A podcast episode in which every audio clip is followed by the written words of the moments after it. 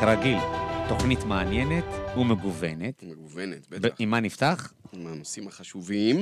כן. אה, קודם כל אה, נפתח עם אה, הצגת הסיבות שאנחנו קיימים בכלל. וכמובן, לעורכת שלנו, עורכת ומפיקה, מילה ספיטלמן, שהיא חזרה עם רגל אחת. כן. שים לב, רג- רגל אחת. היא באה עם גבס כזה על כן, הרגל. משהו. הייתי בטוח שהיא חייבת כסף למישהו, אמרתי כבר נתחיל להתערב. ולטכנאית שלנו, מור אופפר. מור. מור, האחת והיחידה שהיא יציבה כל הזמן היא איתנו, והיום אנחנו נדבר, קודם כל, נדבר על הפשיעה במגזר הערבי. זה כבר שובר כל שיאים אפשריים. כל הזמן אנחנו אומרים שובר שיאים, אבל תשמע, זה משהו שהעקומה הזאת, הקורבנות, המספרים, הגילאים, הגילאים של המעורבים, הנשים שנרצחות, זה, תשמע, אין דין, אין דיין, אין חשבון, לא לנשים, לא לילדים, שום דבר. כבר רק אין, כבר אין אין מה שנקרא קו לחיים. אדום. אין, הקו אין. האדום, לצערנו, זה הדם שנשפך. אה, על זה אנחנו נדבר. אחר כך גם נושא מאוד מאוד מעניין. אה, משטרת אה, אה, מרחב השפלה עוצרת צעיר בשנות ה-20 לחייו בחשד לעבירות תנועה. כי הוא היה בלי, הוא עורר את חשדם כן, על קורקינט, לקורקינט חשמלי, בלי קסדה. בלי כלום, אז רצו, אמרו. לו, וואלה. עוצרים אותו טוויסט. כן. על מה? חכו, אתם תופתעו בסוף איזה עבריין הם גילו, הכל כמובן לכאורה. כמובן, בשבוע הזה יהיה לנו אה, הסיפורים של החוקרים הפרטיים. הפעם יהיה לנו עם אילן וינר. וינק. וינר. וינר, אוקיי, כן. עם אילן וינר, חוקר פרטי וש... ויסביר לנו קצת אה, שותף בניסן יעקבי. חקירות, וגם יהיה לו סיפור מעניין, אנחנו גם נשמע אותו. אה, החוקרים הפרטיים, זה כן. כן, כן. לפני שנעלה את אלי לוי, אה, אגב, אתם יכולים לראות אותנו בלייב. משטרת ישראל, כן. כן, אתם יכולים לראות אותנו גם בלייב, גם בפייסבוק שלי וגם בפייסבוק של מאור. אה, וגם בפייסבוק של זץ. זץ, אה, גם- וגם בספוטיפיי. ספוטיפיי גם. אותנו בספוטיפיי. לחפש אותנו קצה חוט. קצה חוט. מאור טגניה וברנו צור. אה, ברנו טגניה ומאור צור. אתה רוצה להיות אני? כן. אני רק נראה מושלם. לא- לא אוקיי.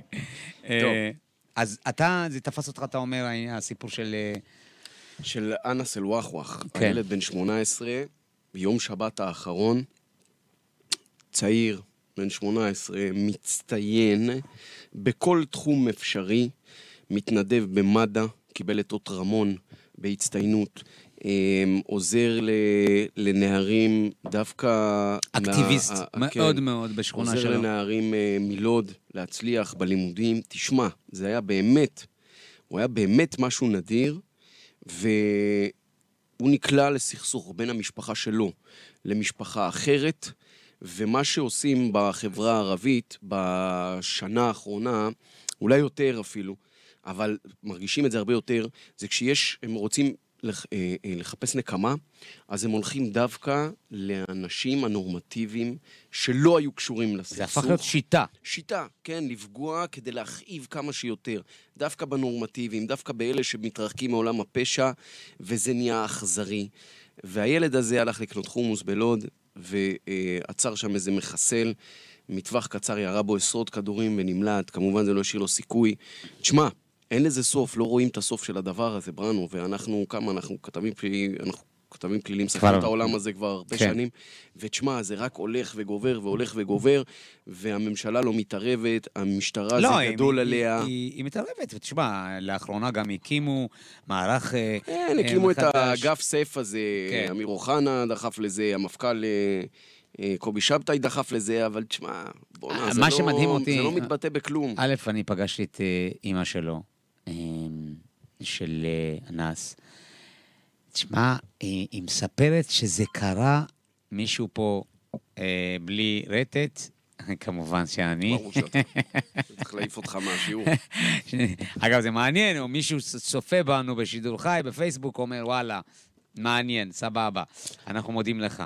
אה, אתה רואה את אימא, והיא מספרת לך שזה קרה מול העיניים שלה, שזה עוד יותר כאילו אין להם אלוהים, אין דין ואין דיין, ואומרת ליד, מול העיניים שלי, הוא מדמם, לא יכולתי לעשות כלום. ופשוט לא יכול, אתה יודע, האינסטינקט האמהית אומרת, רציתי לחבק אותו, אבל לא יכולתי. זה דבר קשה, ובסופו של דבר אני תמיד, כל הזמן אני מזכיר את דורון תורג'מן, שהוא היה מפקד תחנת לוד לפני עשור. נכון, היום היה גם- ממ"ז אה, מירושלים, היום מפקד מחוז אני זוכר ירושלים. שהוא כל הזמן, כל שבת, כל יום שישי, היה עוצר, כשיש ירי בחתונות, לא היה עוצר את מי שירה, את החתן והכלה. הוא עצר כל הזמן באופן אינטנסיבי. אבל מה למדתי? משילות. אני לא מקבל שום תירוץ, לא, לא עוזרים לנו ולא זה. אתם המשטרה, אתם הריבון, לא ארגוני הפשע, לא אלה שמרשים לעצמם לראות איך שבא להם. אתם הריבון. אבל זה קטן, זה, זה גדול עליה. פרנו, צריך להודות. בסוף המשטרה לא יכולה לטפל בכל האירועים אני האלה. לא אין, חושב, גדול אני יודע. לאן אתה חותר. אתה אומר להכניס את השב"כ. בעיניי זה טעות. לא, קודם כל... טעות קודם להכניס כל את זה כיוון שב"כ. טוב, לא התכוונתי לזה, התכוונתי להכניס אותם, קודם כל שהממשלה תגדיר את זה כמשימה לאומית. אוקיי. זה אחד. ושתיים, כן, גם את השב"כ להכניס. אני יודע שאתה נגד, אבל כן, את השב"כ, אני רוצה את השב"כ.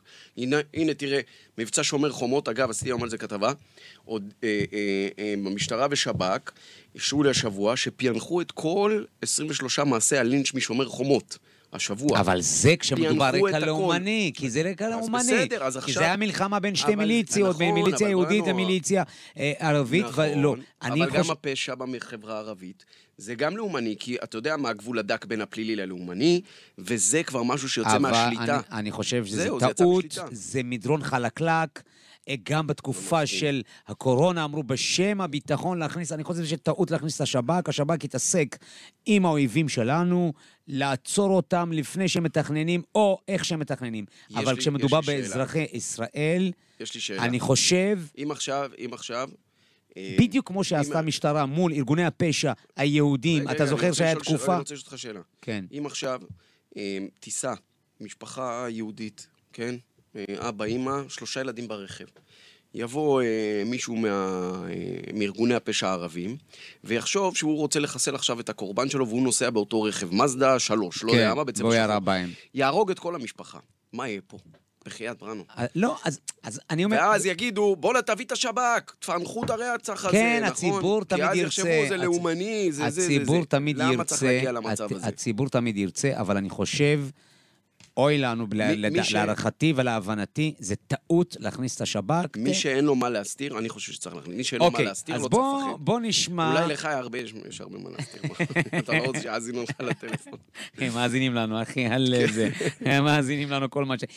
עכשיו, בעניין הזה, בוא, נשמע, אני מבין שניצב משנה אלי לוי, דובר משטרת ישראל על הקו, ערב טוב, אלי. ערב טוב. אהלן, חברים, ערב טוב, לילה טוב. לילה טוב. יצא לך לשמוע את החלק מהסמולטוק שלנו? ייבשתם אותי שבע דקות על הקו. אה, שבע דקות מטכליות, אחי, אצלנו זה מטכליות. שמעתי והחכמתי, ואת שניכם אני מאוד אוהב ותמיד אוהב לשמוע. מה התובנה שלך לגבי הסוף של השיחה שלנו לגבי השב"כ, צריך כן או להכניס את לא? השב"כ? במשטרה רוצים להכניס את השב"כ? כמו שאמרתי, ושאלו אותי בשבועיים שלושה האחרונים הרבה מאוד על השב"כ. שב"כ, לפני שמקיימים דיון תקשורתי על השב"כ, צריך להבין מה זה שב"כ. שב"כ, בחוק, בחוק, חוק של מדינת ישראל, יש לו הגדרות ברורות במה הוא מתעסק. כדי שהשב"כ יתעסק בפשיעה בחברה הערבית, או בפשיעה בכלל, או במשהו אחר, צריך לחוקק את החוק מחדש, וצריך להעביר את זה כהחלטת ממשלה. זה לא ביום אחד. אפשר להסמיך אותו, אגב. לא, מפתיע. יש- יש- אפשר כן, להסמיך אותו כמו שהסמיכו אותו בתקופת הקורונה, והוא עקב אחרינו, אפשר להסמיך אותו. אני חושב שאתה מדבר ברמה טכנית. עזוב, ברמה מהותית. מה העמדה של המשטרה?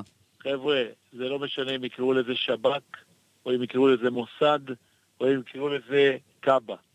צריכים את האמצעים הטכנולוגיים, וצריכים את האמצעים אה, אה, שיש בידי השב"כ, ואפשר להשתמש בהם, גם המשטרה יכולה להשתמש באמצעים.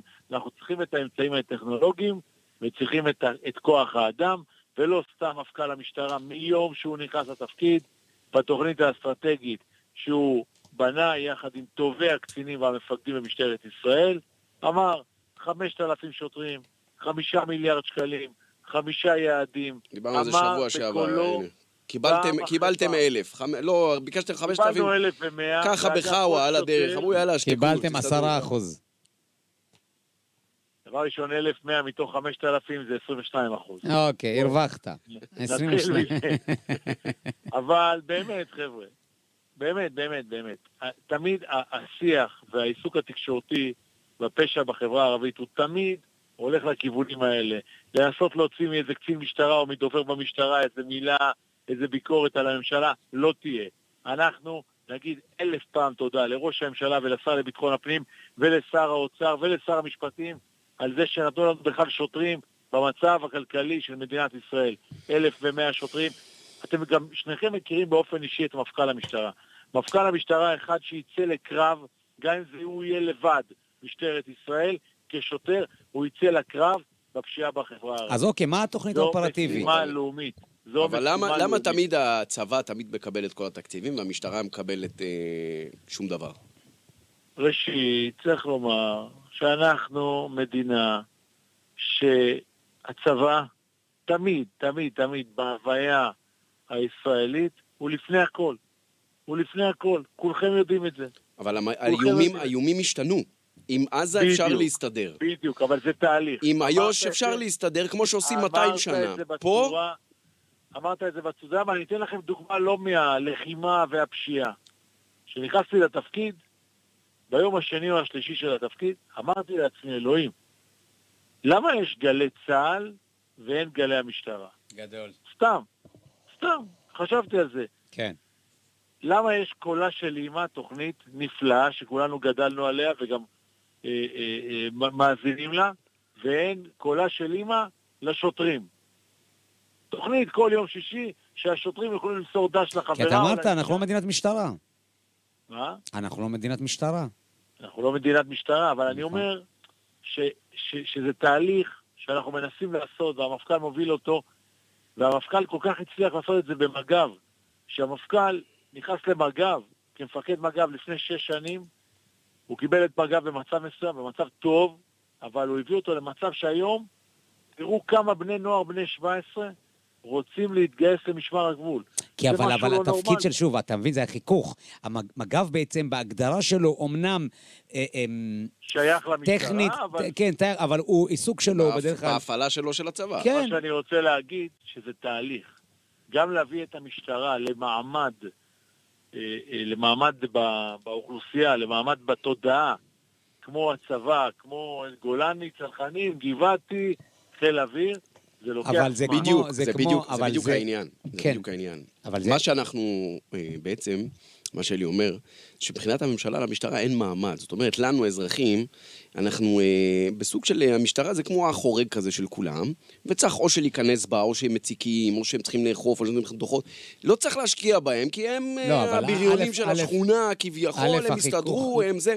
שמע, זה מזעזע. אבל, אבל יש פה תהליך... מזעזע. לא, אבל יש תהליך, יש קודם פה כל... תהליך יש פה שהמפכ"ל מוביל תהליך אותו. שלאט לאט המשטרה תופסת בעיניי את התשומת לב המרכזי חד. משמעית. לאט לאט, תחשוב, עד לפני שש-שבע שנים, מי, למי נתנו להיות, אפילו קראו לזה שר המשטרה, אפילו לא השר לביטחון הפנים. בעצם לאיזה, לאיזה בקואליציה, לאיזה, מה שנקרא פרס תנחומים. אף, אף אחד לא רב על התפקיד הזה. בנו, כן. שניכם ותיקים בטלוויזיה. תסתכלו על ליינאפים של מהדורה מרכזית ב-10 וב-2, 12, לפני 7-8 שנים, כמה כתבות משטרה במהלך השבוע, פה ושם הייתה פרשייה עם זה. כן. תראו היום, אין תוכנית אחת משלוש בצהריים עד 12 בלילה שאין אייטם שקשור למשטרת זה ישראל. הגוף הכי מסוכר במדינה. כן, הכי כן. מסוכר מסביב לשעון. יש פעם... לא, חיובי, תקשורתית, אבל מבחינת לא. התקשורת, את- לא, המשטרה הייתה מבחינת תמיד. תמיד הייתה... השיח הציבורי. כן, לא, אבל אני אומר, מבחינת תקשורת, המשטרה הייתה תמיד הדסק הכי מסוכר שיש מבחינת עזוב. לזה עזוב אפילו יותר מהצבא, מבחינת התקשורת. אבל אני אומר, מבחינת הסדר העדיפות הלאומי, היא באמת הייתה בסדר העדיפות הכי הכי למטה למטה, אבל היא עכשיו... עדיין. לא, אבל עכשיו למשרד לביטחון הפנים הוא כבר גדל, הוא אימץ לעצמו גם את קאבה, הוא הפך להיות גם... ב... משרד מאוד משמעותי. כן, זה, זה אבל, גם... אבל בסדר שזה משרד משמעותי, ב- בפועל זה לא מתבטא אבל זה זה בשטח. לוקח, זה לוקח... אין אבל שוטרים, שנייה, זה אין תהליך. ניידות, אין כלום. מאור, ו- אתה ו- אומר את זה, מאור, שנייה, אתה אומר את זה גם אה, בשידורים בטלוויזיה, וגם כשהתארחתי אצלכם בתוכנית, אה, אמרת את זה. אבל חשוב להגיד עוד דבר אחד. מדינת ישראל, כל העולם כולו, אבל- מדינת ישראל עברה טלטלה כלכלית גדולה בשנתיים האחרונות, עם הקורונה, ועם דברים אחרים, כן, אבל זה לא קשור. את ההזנחה של המשטרה זה כבר שזה ב-15 קשור. שנה האחרונות. זה בטח שזה קשור. אם לך יש עכשיו שטר של 100 שקל ואתה צריך לחלק אותו ל-30 או 35 משרדים ממשלתיים, אז, אז כל אחד יקבל שניים וחצי שקלים, שלושה שקלים, כי ככה אתה יכול לחלק אותם. אבל אתה לא שווה, אלי. אתה לא? שווה לנושים אה, האחרים. אתה לא שווה. המשטרה כאילו היא לא- היא לא בת- בתעדוף, היא לא אנחנו- שווה לכל אלה שמקבלים. אתם מנסים למשוך אותנו כל הזמן לעסוק ב... למה קיבלתם 1,100 ולא 5,000, למה קיבלתם מיליארד ולא 5 מיליארד, ואנחנו רוצים למשוך את השיח למקום אחר, למקום של כן המשטרה עושה, כן המשטרה מקימה את אגף סייף, כן המשטרה אה, מקימה דסק לסכסוכים. אבל אתה יודע, בחברה אלי, הערבית. אתה יודע מה כן, אומרים לנו קצינים בדימוס? תקשיב. קצינים שמכירים את המערכת מבפנים שיצאו החוצה, שעכשיו מרשים לעצמם לדבר. אתה יודע מה אומרים? ברוב המקרים המשטרה עסוקה בתקנים. למשל, הנה, עכשיו יש סייף, ועכשיו יש את ה... אז אתה רואה את ה... התחנה, אם אתה מסתכל תחנה ספציפית, הרבה מטות. במקום שיהיו שוטרים בשטח, המטה רק הולך ומתרחב. לכן רואים עליך. פחות... אני זה- מתפלא רגע, עליך, אבל זה אתה- זה מה שאומרים קצינים. דווקא אתה מבין קצינים, אלי. מה העוצמה. של שוטר בסייבר שהוא שוטר מטה. תקשיב, ש- אלי, שוטר היום בסייבר או בהונאה יכול לעשות עבודה של גדוד שלם. בסדר, אבל. אבל בשורה התחתונה אתה צריך לתת שירות לאזרח. אתה צריך לתת, מה שמעניין אותו האזרח היום, פרצו לו לבית שלו ואתה תופס אותו, את הבן אדם. שום סיכוי שיקבל מענה. אז אתה אומר, רוב האנשים לא, הם מעדיפים לא להתקשר למשטרה, כי הם יודעים שזה לא יקרה. אבל אתה, כשאתה מדבר עם קצינים בדימוס, מפקדי מרחב, מפקדי מחוזות, שהם ראו וראו וראו, הם אומרים לך בשורה התחתונה, צריך לתת הרבה כוח אדם לתחנה. אומר לי עכשיו בן אדם, בוא תלך עכשיו, אומר לי, לתחנה מסוימת, בלילה יש לך בקושי שני חוקרים. עכשיו, זה לא שמפקד התחנה לא רוצה שיהיו לו חוקרים, בקושי יש לך, אומר לך, משמרת ג', בקושי יש לך סיירים בחוץ. למה? אבל המפקד התחנה, אין לו יכולת לתת. אז אומר, את משקי הקהילה, את משקי הקהילה, דוגמה ניתן לך. משקי הקהילה של בני העדה האתיופית. מפקדי תחנה, בלית ברירה, לא- לוקחים אותם מהתחנות, במקום לתת שירות לקהילה, הוא מתגבר. כי יש לו הפגנה פה, כשיש לו אירוע פה, כשיש לו אירוע שם. תגיד, בראנו, אז, בראנו. אז אני, אז אומר, בנו. תראה, אז אני אומר, איך אתה אתה, יודע- אתה מתמודד, יודע- איך אתה מתמודד עם הטענות האלה, שמפקדי תראה, אתם תחנות כבר- היום אין להם מספיק כוח אדם בשטח? מצד שני, משטרת ישראל הקימה לאחרונה את חטיבת הקהילות. יש ראש מדור בדרגת סגן ניצב, אריה דורון, שמטפל בקהילה ובעדה האתיופית, ואתה יודע איזה עבודה לא הוא עושה. ספציפית, לא ספציפית אני לא מדבר, אני לא ספציפית, אני נותן לך אנחנו- אנחנו דוגמה. קצת סוטים מהנושא. כן, אנחנו מראש דיברנו, לא. התחלנו לדבר על הפשיעה הערבי. אתם מציגים כבר עשר דקות רק שלילי, שלילי, שלילי, שלילי. אבל אני, שאני נמצא במשטרה, אני רואה את העשייה, ואתם מקבלים מאיתנו את כל המידע כל הזמן, ואתם רואים, אמר מאור צור רק לפני 10-12 דקות, מה הוא אמר? כל 23 מעשי הלינץ', מי שאומר חומות, פוענחו. כן, הוא פוענחו? דיבר על זה על השב"כ, הוא דיבר בג- בגלל, בין היתר, בגלל לא. השב"כ. גם וגם, לא, גם ממש כן, לא. גם וגם, גם עבודה משותפת, שילוב זרועות בין משטרת ישראל לשירות הביטחון הכללי. כן, אבל מאור הביא את הדוגמה הזאת כדי עד כמה נחוץ להכניס את אז השב"כ תביא גם אתה בפנים. את הדוגמה הזאת לצד החיובי, הנה אני אמרתי. להפך, אני אמרתי שצריך שנייה. לתת למשטרה לעשות את שנייה. העבודה ולא לערב את השב"כ, זה מה אוקיי. שאמרתי. שנייה, יש לי שאלה. נכון אוקיי. שהמפכ"ל אמר בקולו שהמשטרה היא, היא קטנה על מידותיה והיא לא מסוגלת להתמודד עם אה, כל המשימות? הוא לא אמר שלא מסוגלת. אז מה? הוא אמר שהשמיכה קצרה, הוא לא אמר מעולם... כמות המ... גם לא הוא אמר, מסוגלת. כמות המשימות שיש בפני המשטרה גדולה על המידות שלה, מה? זה ציטוט. אבל הוא לא אמר שהיא לא מסוגלת. לא, בסדר, לא מסוגל, היא לא, היא לא, זה, זה, זה במילים אחרות. אנחנו הולכים בשיחה, אנחנו הולכים בשיחה לכיוון לא נכון, כי שניכם גם מכירים את האופי של המפכ"ל. כן. האיש הזה, גם אם משטרת ישראל הייתה שוטר הוא אחד, פייטר, והוא אין בעיה. בוא, עכשיו בוא נתקדם, בוא נתקדם בין לכיוון... השיניים ל- ויוצא לקרב. חבר'ה, אתם מכירים את האיש. אבל ברחנו מהנושא. כן, אתה בוא. רואה, את, במשטרה אומרים, אני, אני רוצה לדעת, אלי, יושבים עכשיו הערכות מצב, רואים את מה שקורה ב, במגזר הערבי, האם יש שם מישהו שהוא אומר, חבר'ה, תראו את התוכנית שלי לשנה הקרובה, ושימו לב, ככה אנחנו נוריד את הפשיעה. יש כזה דבר? בטח שיש תוכניות, בטח. אז זאת אומרת, אם עכשיו, בוא, הנה? עכשיו אנחנו אומרים, מעכשיו, לעוד שנה יש תוכנית מוכנה. שאומרת, אנחנו עוד שנה במקום אחר לגמרי מבחינת הפשיעה במגזר הערבי? עוד ארבעה חודשים אתה גם תהיה במקום אחר, כי אה. עובדים. אה, אוקיי. ועובדים. א- א- אגב, זה לא רק לייב. ארבעה? אלי, התוכנית. הזו זה לא רק לייב, היא גם מוקלטת, אתה מבין? חבר'ה, תהיו אופטימיים. אז מה, מה, אנחנו מדברים עובד. סוציאלי, אנחנו מדברים עם דובר משטרת ישראל, עזוב, עזוב אותי אופטימי. לא, לא, לא, זה משמעותי. אם אתה אומר עוד ארבעה חודשים, כן, יש לנו עוד כותרת, ארבעה. עוד יש ארבעה... כותרת. חמישה חודשים אתה תראה תוצאות. עוד ארבעה חודשים יש ירידה במקרי הרצח במגזר הערבי? אני לא, אני שמעת אותי אומר דבר כזה? כן, אתה לא. הבראנו פה אתה שם. שמעת אותי. לא, יש? עוד ארבעה לא, חודשים, תראה. אבל- רגע. אבל אתם מדברים ביניכם ולא שומעים. אותי. אני אומר שתוך אנחנו ארבעה, עיתונאים, חמישה אחי. חודשים, תוך ארבעה, חמישה חודשים, אתם תראו תוצאות משמעותיות במאבק המשטרתי בפשיעה בחברה הערבית. אחלה, אלי, קודם. כל, קודם כל נתת את הכותרת, אחלה. איך, אבל תוך שנייה אתה כבר זנחת שהיית עיתונאי, אתה מבין? בוא אני אגיד לך עוד דבר. כבר- אני אני מעולם לא, מאז שלבשתי מדים לפני חמישה חודשים, לא דיברתי על עצמי כעיתונאי, אבל אני אגיד לך דבר אחד. כן. שואלים אותי, גם כשהייתי עיתונאי, למה אתה כל כך אוהב את המשטרה ו... כי אני, במשך 24 שנים ראיתי את המשטרה מתוך הניידת, נכון. לא מהוואטסאפ, ואני לא אומר על שתיכם, כי אתם מהבודדים האחרונים כמעט שיש בהם מהעיתונאים שרואים את המשטרה מהניידת. אנחנו ממשיכים לראות אותה. ואנחנו אוהבים את המשטרה שלנו, אבל לא נחסוך. ממנה ביקורת. אני כל יום, בראנו, כל יום שאני מתראיין, אני אומר למגישים, שחלקם היו כתבי שטח מצטיינים, כן. בואו, באיזה שעה, באיזה שעה שאתם רוצים, תעלו לניידת יחד איתי עם צוות של תפיסת אמל"ח, של מעצרים, של את"ן, של מה שאתם רוצים. בואו, בואו תצטרפו אלינו. ראיתם בשרפה. טוב, אלי, אלי, עיתונאים- אלי, אלי, העורכת שנייה. לא, שלנו, לא, היא רודה. בנו, אנחנו... אני, גם- לו אני גם חייב. אני כן. גם חייב לסיים. אני אתן לכם דוגמה מירושלים. שני עיתונאים שהם חברים אה, אה, שלכם לעבודה. משה נוסבאום ויוסי אלי. היו בשרפה יום ולילה. כן. נוסבאום עלה על המסוק, עשה כתבה, ראה את העבודה המשטרתית מהשמיים. ראיתם את הכתבה. יוסי אלי עשה... בסדר, אבל זה לא, בסדר, דווקא, דווקא. בגלל שאנחנו הביא את בשטח.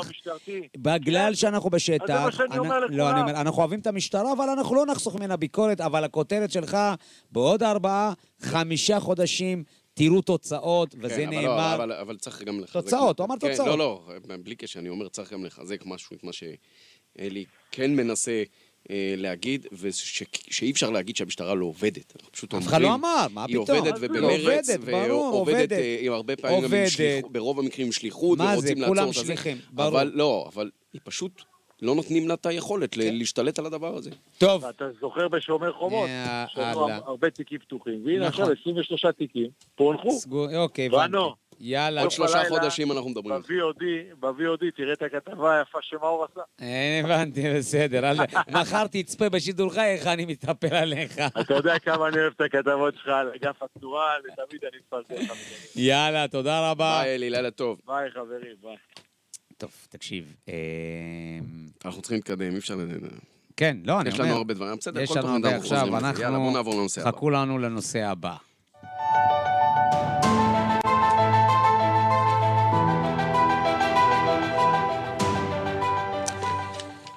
אוקיי, קבל סיפור. סיפור. שוטרי סיור של משטרת מרחב השפלה, הם היו בסיור שגרתית בלוד. הם הבחינו בצעיר רכוב על האופניים חשמליים ללא קסדה, פנו אליו בנימוס, אדוני, עצור בצד. בתגובה ניסה הצעיר להימלט, התפתח איזה מרדף קצר, ועוכב בו במקום על ידי אותם שוטרים. ונלקח בדרך היפה והמנומסת לחדרי חקירות. מה קרה? עכשיו על זה אנחנו רוצים לדבר עם רב סמל בכיר ירון כהן, ראש צוות יחידה ללוחמה תכף בפשיעה. הוא יעלה על הקו. אה, הוא לא איתנו? כן, תכף הוא יעלה על הקו. איתנו? הוא ירון? איתנו. ירון? לא איתנו? אני בקושי שומע ערב טוב. עכשיו אתה שומע אותנו? עכשיו אני שומע את יופי, ירון כהן. אה, ירון, ספר לנו מה, מה קרה. אה, הגענו. הגענו לקטע שהוא עורר את החשד, אה, רדפו אחריו, תפסו אותו, ומה קורה באותו רגע? מביאים אותו לחדר חקירות, אבל אל, אל תיכנס ישר לשורה התחתונה. קודם כל, תסביר לנו איך התחילה החקירה הזאת ואיך קיבלה תפנית דרמטית. אז ככה, הסיפור למעשה אירע ב-22 לחודש. אוקיי. אה, שוטרים של תחנת לאומון, שוטרים מקצועיים של תחנת לאומון, שזה ראש צוות סיור ושוטרת נכנסת, אה, הבחינו בחשוד שהוא רכוב על אופניים, אופניים חשמליים ללא קסדה. הוא יצא משטח עפר לכיוון כביש אה, ראשי ליד תחנת רכבת. אה, השוטרים אה, ככה עצרו את האמת ליד האופניים והתחילו את החשוד שככה עורר חשדם. אה, והשוטר, שהוא אה, שוטר ככה ותיק, גם אה, הבין שמדובר בחשוד שהוא מפוקח, שהוא עבריין מפוקח של יחידת סוכר של השב"ס. מהמם. והמשיך ותשאל את החשוד. החשוד ככה אה, ענה תשובות קצת מתחמקות, קצת לחוצות. אה, הוא היה צריך להיות, כלומר, בבית, או יכול היה לא, להסתובב הוא חופשי? הוא יכול- יכול היה להיות מס- אה, להסתובב חופשי, אבל יש לו תנאים מקבילים שאנחנו תכף ניכנס אליהם. אוקיי. אה, כמובן שההתנהגות של החשוד עוררה את חשדם של השוטרים, ואז הם שאלו את החשוד האם הוא מחזיק ברשותו טלפון נייד. להזכיר, מדובר בעבריין מין. שבית המשפט, השלום ואחר כך גם המחוזי, אסר עליו להחזיק טלפון חכם. כמו כן, אה, אסר עליו ליצור קשר עם קטינות, אוקיי. היות ויש לו היסטוריה של אה, עבירות מין בקטינות. מהמם. אה, ההחלטה הזו היא עדיין בתוקף, והם ידעו את זה מבעוד מועד. אה, החשוד המשיך והתחמק וענה תשובות שהן מאוד מחשידות, וזה הביא את השוטרים ליסוד סביר לחשד שהחשוד החשוד מסתיר משהו. אה, ואז אה, בחיפוש בכליו נמצאו שני מכשירים טלפוניים, אחד טלפון קטן, נקרא לו טלפון טיפש, כלומר טלפון לא חכם. ובתיקו נתפס טלפון חכם, כלומר סמארטפון. ומה מצאו בטלפונים? בשלב הזה לא, לא מבצעים שום חיפוש בטלפון כי אין להם שום יכולת לבצע ללא צו או ללא הסכמה. תכף, אה, תכף, של נגיע, החשוד. ל- תכף נגיע לסיפור הזה, אבל. תכף ת- נגיע, כן. נגיע לזה. אה, החשוד- החשוד- החשודים מודים לו שמעוכב, ממשיכים לתשאל אותו, החשוד ככה מנסה אה, להתחמק. אה, החשודים מבקשים לעכב אותו ללא הצלחה, ואז מחליטים לבצע את המעצר שלו. מהמם. המעצר קצת ככה הפך, הפך להיות קשה, כי החשוד התנגד. אה, הוא ניסה. להימלט? הוא התנגד, ניסה למלא את עצמו מהמקום. אה, השוטר ממש, השוטרים נאבקו איתו כדי לבצע את המעצר שלו, זה היה לא קל. אה, עד כדי כך שהם שכבו על הרצפה והשוטר פחד שיברח ואזק אותו יד ליד. החשוד המשיך להתנגד, לתקוף את השוטרים. אה, עד כדי כך שהשוטרים אפילו ביקשו סיוע של אזרחים שעברו במקום. אה, השוטרים ביקשו סיוע של אזרחים? כן, עד כדי כך. מה, הוא היה- אתה אומר את זה מה היה? בחיוך. אה? הוא התנהג בצורה תפסתי אקטיבית, אותם. כן, כן. רגע, הוא אמר, הוא אמר. בוא, בוא רגע, אבל אני רוצה, נגיע היה- לקטע של הטלפון. נו, כן. מה מצאו בטלפון? תכף לא, כי מה שמעניין אחרי זה, ומה שזה, זה כאילו, מתי אתם יכולים לפתוח את הטלפון, אבל בוא קודם כל נגיד... בהמשך, בוא נגיד מה קרה שמצאו. לו בטלפון. אני אנסה לקצר. אה, לבסוף החשוד נעצר והובא לתחנה. בתחנה, אה, אה, כמו כך, לפני שאנחנו, פשוט אתה קטעת אותי וחבל, בהמשך הניסיון לבצע את המעצר של החשוד אה, הצליח לאחוז בטלפון וניסה והצליח להשאיר את הטלפון על הרצפה כדי אה, לנפץ אותו, להשמיד אוקיי. אותו, כלומר להשמיד ראיות. כן, כן. השוטר המשיך ונאבק כדי שהחשוד לא יחבל אה, וישמיד את הראיות או יעלם את הראיות. בוא בוא נאמר שהטלפון נחבל מעט, אבל השלום לא. אוקיי. כולם הגיעו לתחנה לאחר המעצר, אה, שהחשוד עצור, החשוד נחקר חקירה ראשונית. בחקירה הראשונית הודה אה, שהוא הפר את תנאי בית המשפט, כלומר יצר קשר עם אה, קטינות, הודה אה, שהוא החזיק טלפון חכם, והודה ששלח לקטינה בת 13 לטענתו תמונות מיניות. ילדה, ילדה בת 13, זאת אומרת, תוך כדי... לא, הוא התחזה? הוא התחזה, לא, או... הוא בשלב הזה נותן הודעה ראשונית שהוא שולח אה, הודעות לקטינה, בין היתר אה, תמונה אה, מינית. אוקיי. אה, אבל עבריין. מפוקח. הוא עבריין נכון, לו, מפוקח. כן, עבריין מפוקח. כן. בהמשך כמובן שהחשוד למחרת היום עולה להארכת המעצר, בהזדמנות זו אנחנו כמובן מוציאים צו שיפוטי לחדירה אה, למכשיר הנייד, הוצאתם צו, נכון? כדי בוודאי, ש... צו. אוקיי. בוודאי. ולמחרת היום המעצר כמובן שמוצא צו שיפוטי, אני חוזר, ועם הצו השיפוטי מן הסתם אנחנו מבצעים חדירה, חדירה לפלאפון באמצעות הוויץ, חוקרי אה, זירה טכנולוגית, וחוקרי צוות היל"פ שהוביל את החקירה הזו. יאללה, למי ש... ושמה- למאזינים שלנו, יל"פ זה... יחידה ללוחמה בפשיעה נכון. של תחנת לוד. אוקיי, אוקיי. אה, ואז אנחנו- אז אתם מוצאים בפלאפון שלו תכנים פדופיליים. למעשה אנחנו מוצאים תכנים, אה, אה, קודם כל מוצאים שהוא יוצא קשר עם אה, בנות, קטינות, החל מגיל 11 וחצי וצפונה, לתוך אה, 14, 15, 16, 17 וכולי. כמובן בניגוד- להחלטה שיפוטית. אוקיי. ומעצר. מעצר, נכון? ממש- מאריכים לו את המעצר. איך הוא עושה את זה? כן. הוא עושה את זה באמצעות אפליקציות שונות, פייסבוק, טיק טוק, אינסטגרם, מדהים. וואטסאפ, הוא מגיע מהקבוצה מהמאקרו העולמי, כלומר מקבוצה גדולה של בנות, אה, אליה הוא נכנס לכישורים מסוימים ברשת, ומהקבוצה הגדולה הוא פשוט שולח לכל נערה איזה יפה, את, איזה נחמדה, את, הוא פשוט מחמיא להן. אז רגע, הנה, יש לנו פה את ההודעות, רגע, אתה אבל רוצה לפני להקריא? כן, אה, כן, כן, תכף נקריא שלוש הודעות. ש- אבל הוא, הוא בזהות בדויה יוצר איתן קשר? הם לא יודעות ש... לעיתים, לרוב הוא אה, בז- בזהות אה, בשם שלו האמיתי, אבל הוא לא מציין את הגיל שלו, הוא לא אומר להם הוא שהוא לא- בן 24. לפעמים, או לא, לרוב הוא גם לא מציין את גילו, כן? כלומר, הילדה תחת- הזאת, בת 11, בת 12, שמתכתבת, היא חושבת שפחות, בגלל שהוא לא אמר את הבן, ש- את הגיל שלו, חושבת שמתכתבת עם בן גילה עם פחות או יותר. יות- עם בחור יותר צעיר, נכון. וואו. אוקיי, כן. מאור, תקריא רגע, חלק מההתכתבויות שהצלחתם להוציא הוא- מהפלאפון. אני חוטף את העצבים רק מלראות את זה. הוא שולח לה ככה, והיא חושבת בזמן הזה שהוא בגיל כן, שלה, נכון? כן, כן. כותב לה, רוצה שנשכב? לא. למה לא? ככה.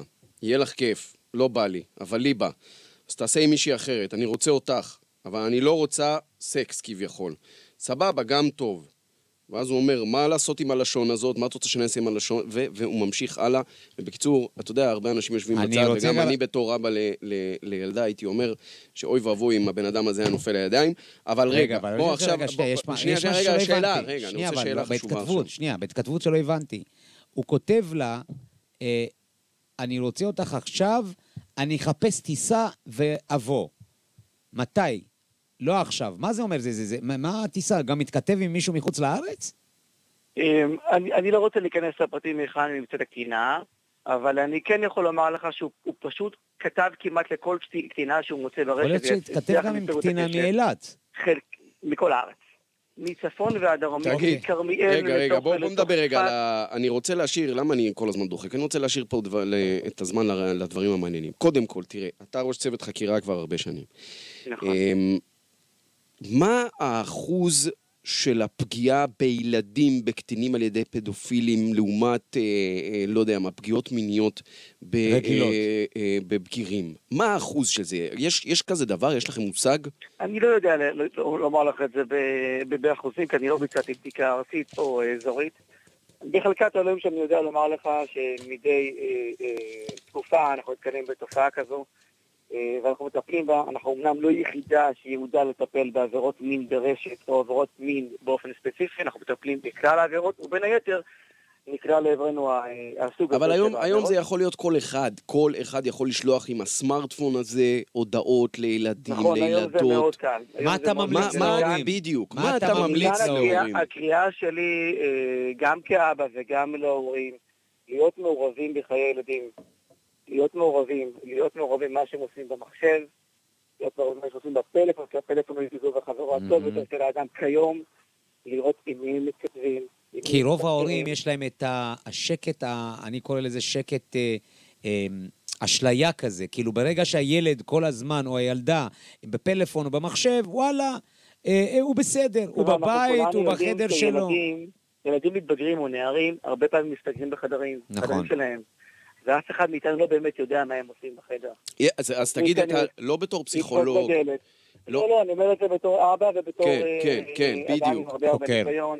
לדפוק בדלת, לשאול מה העניינים, עם מי אתה מתכתב, עם מי אתה מתקשר, ואתה יודע מה, אולי לפעמים, לפעמים, לפעמים, אתה צריך טיפה לקחת את הפלאפון בלי שאף אחד שם לב, לראות באמת מה קורה, כי לא תמיד הילדים האלה ירצו לשתף אותך. וגם ליצור אמון, אמון בין ההורים. אני תמיד מזכיר איזה נכון, אבא, נכון. מאזור שלכם אגב, לא מלוד, אבל מאזור שלכם, הבת שלו, בת אה, 12 וחצי, רוצה אייפון, ואומר לה, בואי נעשה הסכם ביני לבינך. אני רוצה את הקוד גישה, ויהיה לי שליטה מרחוק, ואני קונה לך. היא בהתחלה היססה, נכון. קצת היום פדיחה גם וזה. יש הרבה אפליקציות שנותנות להורים יכולת לשלוט או לפקח על מה שעושה ילד ברשת, נכון. והרשת מאוד פרוצה, כולם והיא, יודעים את זה. תשים לב מה קרה בין האבא לילדה. האבא באמת לא התכוון לחטט לה, אוקיי? אבל כל כך נוצר אמון, שהייתה לה פעם התכתבות חריגה, שלא הצליחה להבין מי מתכתב איתה. היא יח... ישר הלכה, אבא, תראה, אתה לא בדיוק, שולט במה שאני... זה, אומר לה, מה? הנה תראה, מישהו מתכתב איתי, נראה לי שהוא לא מזהות אותה. האבא הזה חכם, הולך עם ההתכתבות הזאת למשטרה, והמשטרה עוצרת פדופיל מאזור השרון, נכון. שהוא בסוף, בעקבות ההתכתבות הזאת, שלחו אותו לשנים ארוכות. שמע, זה מדהים ומפחיד יש הדבר לציין הזה. שיש הרבה קטינות או נערות עם מודעות מאוד מאוד גבוהה, והן חוסמות ישר את אותו אה, מתכתב, אותו מתקשר. לא, אבל אבל אני יש אומר, כאלה- ירון, ירון, אני אבל רוצה פשוט האנשים האלה, להתעקש. האנשים האלה, הם, הם יכולים להיות מאמני כדורגל, הם יכולים להיות, הנה, היה את הבן אוריינורן הזה, מ... כן, של מכל- מכל טיפלו בו. אבל, אבל זה אני אומר- אנשים, רגע, זה אנשים, שתבין, בחיי יום-יום שלהם, אתה לא תראה את זה עליהם. ברגע נכון. שהם מקבלים את הטלפון ליד, יוצאת מהם מפלצת. נכון. והמפלצת יוצאת רק ברשת. זה למה התופעה הזו כל כך כי- מסוכנת. ואבל- זה אבל אנשים יכול שיכולים למנוע- לעבוד גם עם ילדים, למנוע, אנשי חינוך. אבל אתה יכול אבל למנוע אבל את זה לא זה, מסתיים רק יר- ברשת, ירון. כי מהרשת, מהרשת זה יכול להגיע גם למפגשים. לא, אבל אני אומר, את, בדיוק. זה, אבל בסוף אנחנו צריכים להבין, ההורים, כמו שאתה אומר, ירון, השיחות היומיומיות עם הילדים, נכון. השיחות זה לבנות אמון כל הזמן, להסביר להם, לבנות אמון, אבל גם לפקח מקרוב ומרחוק. נכון? ו- ול- ו- ובדיוק ברגע הזה שאתה מפקח ואתה שם גבולות ל- לילדים, בסופו של דבר הילדים מבינים ש... כי היום העבריינות נמצאת בפנים, בתוך הבית. פעם זה היה בחוץ, תיזהר, נכון, אדם היום זר, זה אל תדבר איתו. בפלאפון, מה זה, זה בכף היום. יד. נכון, לכן וזה. זה טוב, הדבר, אה, זה הדבר מה. השלב הבא? אה, אתם מתכוונים, מתקדמים לכיוון כתב אישום? אז ככה, מחר, אה, כעת חיה יוגש, תוגש הצהרת תובע לבית משפט השלום בראשון לציון, מהמם. ובשבוע הבא יוגש כתב אישום. יש אה, כבר פרקליט מאוד. מלווה? יש פרקליט מלווה מזה זמן רב מאז תחילת התיק, ואנחנו באמת מתכנסים לקראת סיום התיק, ואנחנו מניחים שבשבוע הבא כבר יוגש כתב אישום. אוקיי, רב סמל בכיר, ירון כהן. ירון כהן, כל. הכבוד, אה, תמשיכו ל- להציל ילדים, תשמע, זה הדבר הכי חשוב בעולם. אין מה לעשות. זה. בסוף ילדים כן, זה כן, ואני הכל. רוצה גם לפרגן גם ליחידת הסיור ולשוטרים שעשו עבודה באמת נכון. נאמנה, תוך חתירה למגע. הם לא ויתרו ובקלות יכלו לוותר חד משמעית. לאותו אדם שהצליחו לבצע את המצב היה מאסר לא קל. וכמובן לצוות שלי, צוות היל"פ, שאבל, עמד באמת מהבוקר לתוך הלילה מדי יום. בשבועיים האחרונים. חבל שאלי לוי, הדובר שלכם, כבר ירד מהקו, שצריך כן. לפרגן, מפרגנים כן, יש לכם. כל הכבוד על האינסטינקטים. לידי מיצוי ולכתב אישום בעזרת השם. תודה רבה, כל רבה. הכבוד. לכל יל"פ. לוד, כל הכבוד. אגב. מדהים, תראה, לוד, אפרופו שאנחנו מדברים, כזאת תחנה עם המון אינטנסיביות. הנה, אתה רואה, החוקרים האלה לא היו בשטח ב... אה, זה, יש, אה, הם צריכים לטפל במיליון דברים. הם לא כן. היו, הם לא, הם, אלה בלוד, והם לא יכולים לטפל בפשיעה הערבית. אין להם אנשים. עכשיו, תחשוב, נכון, זה מה שאנחנו אומרים, צריכים להזרים הרבה כוחות בשטח. תראה, תחשוב כמה חוקרים, אבל בוא ניקח עכשיו את המקרה הזה כדוגמה, למה? תסתכל כמה חוקרים וכמה עבודה יש על הבן אדם הזה שהפוטנציאל נכון. נזק שלו הוא אדיר. אז יש לך שני שוטרי סיור שנאבקו איתו. יש לך זה- חוקר שרץ לשופט, הוא צריך להוציא להוציא צו. כדי אה, אה, שיפתחו לו את הטלפון. והחקירה הזאת צריכה להיות כל הזמן אינטנסיבית. נכון, ואחרי זה לוקחים... יש מישהו היושב- הולך להארכת מעצר. נכון, ואנשים, וצוות חקירה יושב ומפענח את ההודעות, ומנסה אה, לפנות לקורבנות ולהשלים, אחרים, נכון. ולאסוף עוד ראיות כדי ליצור אה, תיק, ממש תיק.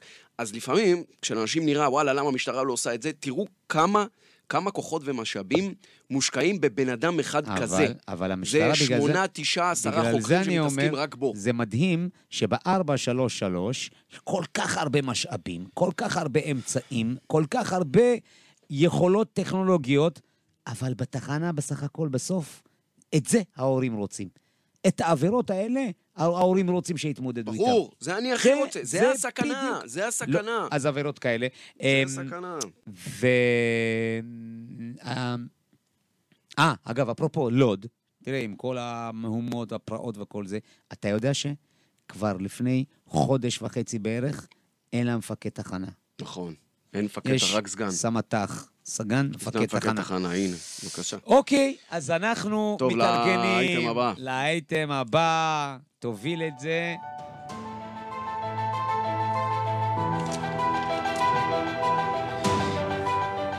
אילן, אילן וינר, מה שלומך?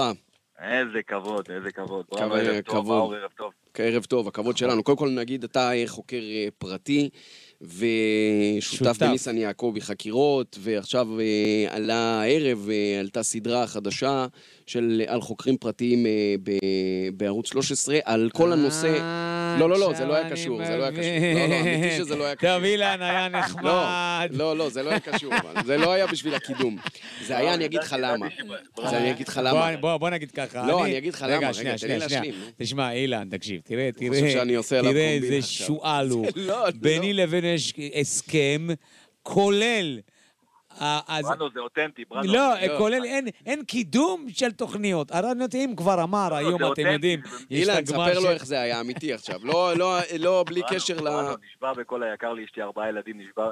לא, לא. לא, לא, אל תערב ילדים בבקשה. כן. הנה, עזוב. הנה, הנה. לא, לא, אבל אנחנו אומרים את האמת, הוא דיבר איתי.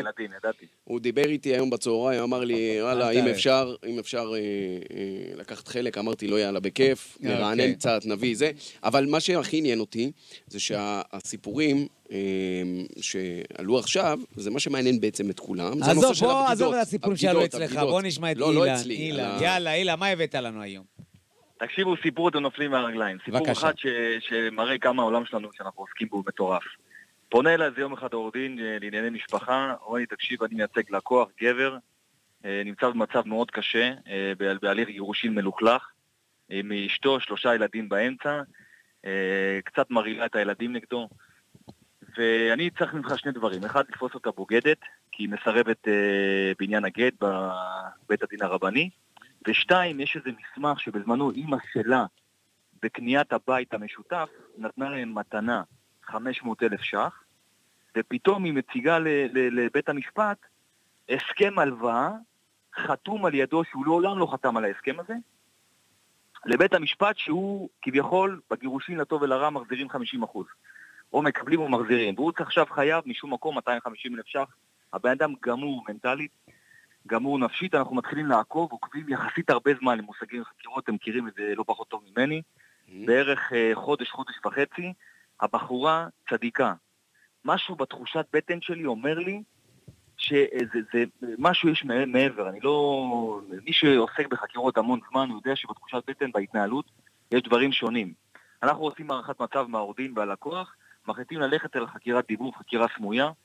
אה, אני בונה סיפור כיסוי, מתחבר, אה, מתחיל להסתובב באזורים שלה, להיראות באזורי בילוי שלה, בעיר המגורים שלה, ובונה סיפור להתחבר אליה בפן הרומנטי. או-אה. תגיד, וואו, וואו, איפה אשתך, איפה זה, אנחנו כן. הכל על פי חוק, לא נוגעים, לא מתקרבים, אבל הכל בראש. הראש והמוח הרבה יותר חזק מהמעשים. לכן אנחנו, אני בונה סיפור כיסוי, גם פה לוקח לי המון זמן, זה פרויקט יחסית ארוך, לוקח לי בערך חודשיים וחצי, שלושה, לבנות את האמון, הכל ברשת החברתית, הכל בסיפור כיסוי כמובן, בפרטים אחרים, עד שאנחנו מגיעים, אני אקצר, אני אקצר כי זה סיפור מאוד מרתק וארוך, אבל אני... כן, אנחנו. מגיעים למצב שאנחנו קובעים פעם ראשונה דייט. אחרי שאנחנו מסתמסים בוואטסאפים ובשיחות וטלפון והכל, אנחנו קובעים דייט. תשמעו טוב עכשיו, אני מגיע לדייט בתל אביב, יושבים, ב- ב- נפגשים במסעדה, את הפעם הראשונה שאנחנו רואים אחת את השנייה, היא מסתכלת לי בעיניים, אומרת לי, תקשיב טוב, עד לפני שנייה שראיתי אותך, הייתי בטוחה שאתה חוקר פרטי. עכשיו, אני מסתכל עליה, אמרתי, תקשיבי טוב, עוד שנייה הייתי משחק משחקים, הייתי מעיף אותך לאלף עזאזל והכל היה נגמר. ואני מבין שיש פה משהו שהוא טיפה חשד ראשוני. ממשיכים עוד חצי שעה. כן, אתם מוכנים לזה? נכון. יושבים עוד חצי שעה, אה, שותים יין, אוכלים, היא אומרת לי, אני חייבת להגיד לך, כבר נפתחה טיפה השיחה, היא אומרת, אני חייבת להגיד לך למה אמרתי לך על החוקר הפרטי. אני אומר נו, למה? ואז היא אומרת לי, תקשיב, יום אחד הדביל חזר הביתה, על uh, בעלה כמובן, וכשהוא לקח, יצא מהבית, נפל לו כרטיס ביקור מהכיס. אני אומר לה, נו, ומה? היא אומרת לי, והיה רשום אילן וינר חוקר פרטי. עכשיו, דמיינו את הסיטואציה, מאור בראנו, דמיינו את הסיטואציה יושבת מולך אישה, אומרת לך השם האמיתי שלך. וואו. רגע? נהיית לבן, מה זה? לא מבין. לא כאילו. נהייתי לבן כי זה היה ערב, ואני קצת עם זקן, אז אני בראנו... הבנתי.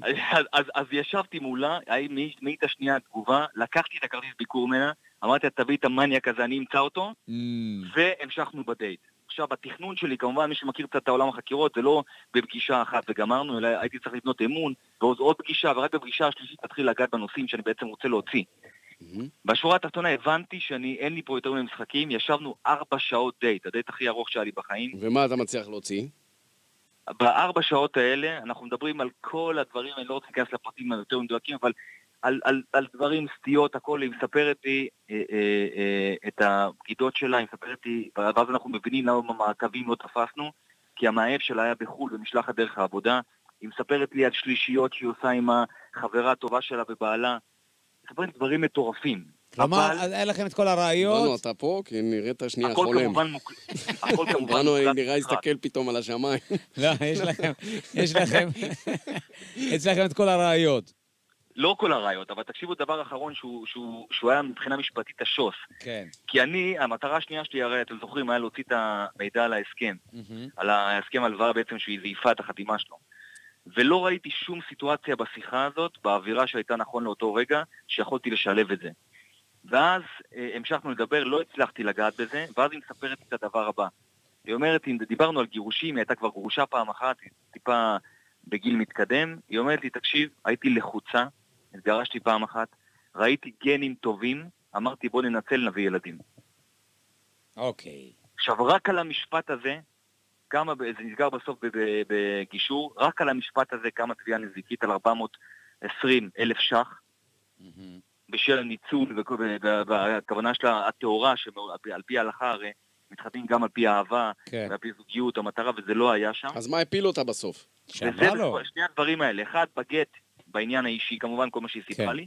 שתיים, זה ההסכם והסיפור שהיא סיפרה לי על, ה- על העניין שלה, שהיא לא אהבה אותו, והיא רק ניצלה את העניין של הילדים. רק את הילדים. כן. זה אבל בעצם היה גב אל גב שסגר את כל הסיפור.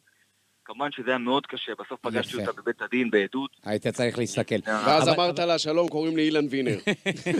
הא- האמיתי. אבל אתה יודע מה, אילן וינר. אבל אתה יודע מה למדתי מהשי- מהשיחה הזו אה, שעכשיו ש- ש- שיתפת אותנו? כמו שהיום בעולם הדיגיטלי מאוד קשה להפעיל סוכנים, אה, גם, אני מדבר בארגוני ביון, כן, אה, כן. של השב"כ והמוסד וכל זה, גם אתם, אתה מבין, אה, אה, ברשתות החברתיות אתה לא יכול לטייל איך שבא לך, או כל מפגש אתה צריך להסוות את עצמך, כי היום הכל נמצא במחשב, הכל נמצא ברשתות החברתיות. אני מסכים איתך לגמרי, וזה אתגר מאוד גדול דרך אגב, ככל שהתקופה מתקדמת אז האתגר הוא גדל, נכון. אבל אני גם לא אחשוף את כל הסודות כרגע, אבל גם. גם לזה יש פתרונות. לא, אבל נגיד, נגיד היא רואה כרטיס ביקור שכתוב עליו אילן וינר. היא עושה בגוגל. היא עושה בגוגל כן, אילן וינר. אתה מופיע שם?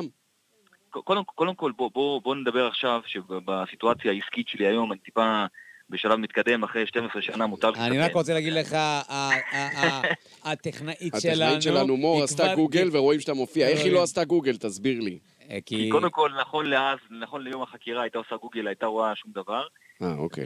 ודבר שני, בשנתיים האחרונות טיפה דברים יפים קורים בחיים, אז אה, מתקדמים, הכל בסדר, יש... ברור, לא, אבל אני. אומר, עד כמה שהיום באמת העבודה שלכם קשה, כי אתם צריכים להיות no one, לגמרי no one, כי אתה לא יודע מי עומד מולך.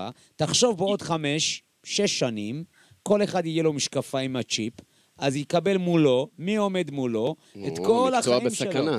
המקצוע, כמו, נו, הרי זה, הם, הם, הם, בא- באותו משפחה כמו אנשי המוסד, אנשי השב"כ, אה, היחידה הסמויה וכל זה. הזהות שלהם, הזהות כן. שלכם זה בעצם הכלי הכי חזק שלכם, לא? נכון, אבל אני רוצה להגיד לכם משהו חשוב פה, שהוא לא, הוא לא נתמך בסטטיסטיקה, אבל הוא נקודה מאוד מאוד חשובה, תבדקו אותי.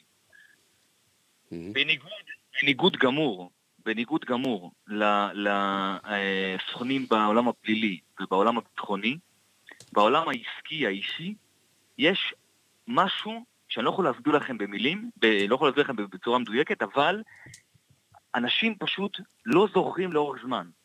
וואלה. יש להם... לא, מה, מה? לא זוכרים. זוכרים לאורך זמן. אתה יכול אה, אה, להופיע בפייסבוק, אתה יכול משהו, אבל כשאתה מגיע ב, בסיטואציה נכונה, בסיפור כיסוי נכון, הרי תשכ... אל תשכחו שהסיפור כיסוי הוא בשמות אחרים לגמרי. כן. יש אתר נתמך, אה, כרטיסי ביקור, טלפונים. לא, אבל זה ברור לנו, ברמה טכנית ברור לנו, אבל זה עדיין, זה מקשה עליכם, זה לא כמו פעם שיכולת לעבוד באופן חופשי. היום אתה צריך להתאמץ עוד יותר על מנת להסוות את עצמך, על מנת, אתה יודע, כדי לא ויש- להיס- יש לי להיחשף. שאלה גם, יש לי שאלה חשובה. נגיד עכשיו אתה יושב בסיטואציה כזאת, ואתה היית צריך ללכת עם מישהי לדייט, ואפילו לגרום לה אה, לסוג של ל- להתאהב בך. אתה יודע, ל, ל, אה, אתה יושב איתה בדייט ואתה צריך להקסים אותה. אה, היא לא יכולה לבוא אחרי זה ולהגיד שאתה הוצאת ממנה משהו במרמה? אבל יש קודם כל, לי... שאלה, שאלה מדהימה. אה, אה, לא, כי הכל מוקלט ומוסרט. זאת אומרת, אין, לנו- אין לנו חור אחד אפילו ש... לא, אבל היא תגיד, וואלה, אבל יש תשמע, בא לי, אבל יש שנייה. חוק שמאפשר לו, יש חוק... קודם? כל יש חוק. יש חוק, חוק, חוק, צודק, חוקרים. פרטיים. יש חוק שמאפשר, ואני יכול באופן, כל עוד, כל עוד לא התחזיתי לשום דבר, שאנחנו ראינו לא סיפור... לא התחזית למשהו, לבן אדם אמיתי. לבן אדם קיים, בדיוק. אלא המצאת דמות. כיסוי אותנטי. אותנטי לחלוטין, שהוא לא קשור לאף אה, גוף ממשלתי חלילה, כן. או, או גוף פורמלי, וגרמתי לה באמצעות היכולת שלי להאמין ולסמוך עליי. אבל זה כולל גם התאהבות? זאת השאלה, כי זה גם, כי זה לדעתי אולי קצת אפילו ניצול, זה קצת... אז אה, תשמע, אה, אפשר, להתייפף להגיד שזה ניצול, מצד שני אפשר לראות שנייה אחת, ב- אתה יודע, אני תמיד אופטימי ורואה את התמונה הגדולה. בתמונה הגדולה יש לי שליחות לעזור לאנשים במ- במשברים. אני אגיד לך, אילן, אה, אה, הסיפור הבא שאנחנו נבקש ממך, אה, אנחנו רוצים למצוא חוקר פרטי שבסוף היה חפרפרת, אמר לאילן, עזוב אותי, התאהב במישהי, בסוף אמר לה את האמת. עזב את המקצוע, אמר לה, "את יודעת מה, אני חוקר פרטי, את חוקר החפר." פרטי. אנחנו רוצים כזה סוכן כפול, אם יש לכם, זה סיפור מרתק, אוקיי? אני, אני יכול להגיד לך, אולי אני מבאס לך את האייטם, אבל אני יכול להגיד לך שאין לי כאלה דברים. אה, כן, בסדר, סבבה. טוב, טוב, אילן. אילן, היה וינר כיף. כמובן, היה מעניין מאוד, תודה רבה לך. תודה, אוהב אתכם, תודה רבה, תמשיכו תודה, לעשות חיים. תודה, תודה. ביי ביי. אוקיי. תשמע, תשמע, לא, לא, לא, זה, תשמע, זה זה קצת לא בסדר. שמה? אתה גורם למישהי להתאהב, אתה אבל, אבל זה, אותה, אבל זה התחום, זה התחום, זה... לא, לא, זה לא התחום, זה... כי פה יש רגש. כן, אתה אבל לא זה- יכול להוציא מישהו על. זה- מילא אם זה בגלל היין שהיא שתתה, דברים לא, כאלה. אבל זה התחום שבו, אתה יודע, שאנשים, חוקר פרטי, הוא סוג שאלה. של סוכן בשב"כ, סוכן במוסד, סוכן, אבל במובן העסקי, האזרחי. אבל יש זה- לי שאלה. כן. נגיד עכשיו הייתה באה מישהי, ועכשיו יודעים שאתה עובד על איזה תחקיר גדול. נכון. אוקיי, על איזה טייקון. נכון, שולחים לך נערת פיתוי, אוקיי. בסדר? והיא אומרת לך, זה, בראנו, תתאהב בי, גורמת לך להתאהב בה, אתה מאוהב עד השמיים, בסוף נכון. אתה אה, מגלה, אתה מגלה לה. שאתה מגלה לה את כל התחקיר שלך, והיא לוקחת ומשתמשת בזה נגדך. נכון. מה אתה אומר על זה? נו בסדר, אז זה, זה, זה, זה, אני במקצוע כזה שנמצא, אתה צריך לדעת בחשבון, צריך לקחת בחשבון. כל זה מישהו למה נערות פיתוי זה הכלי הכי חזק שהיה כן, בהיסטוריה עד צריך עכשיו להפיל אנשים. אתה צריך- והפוך, גברים נכון, נו. שנועדים לפתות. נכון, אתה צריך להבין שבתור כתב. בתור עיתונאי, אתה צריך לדעת שאתה יעד לדבר כזה.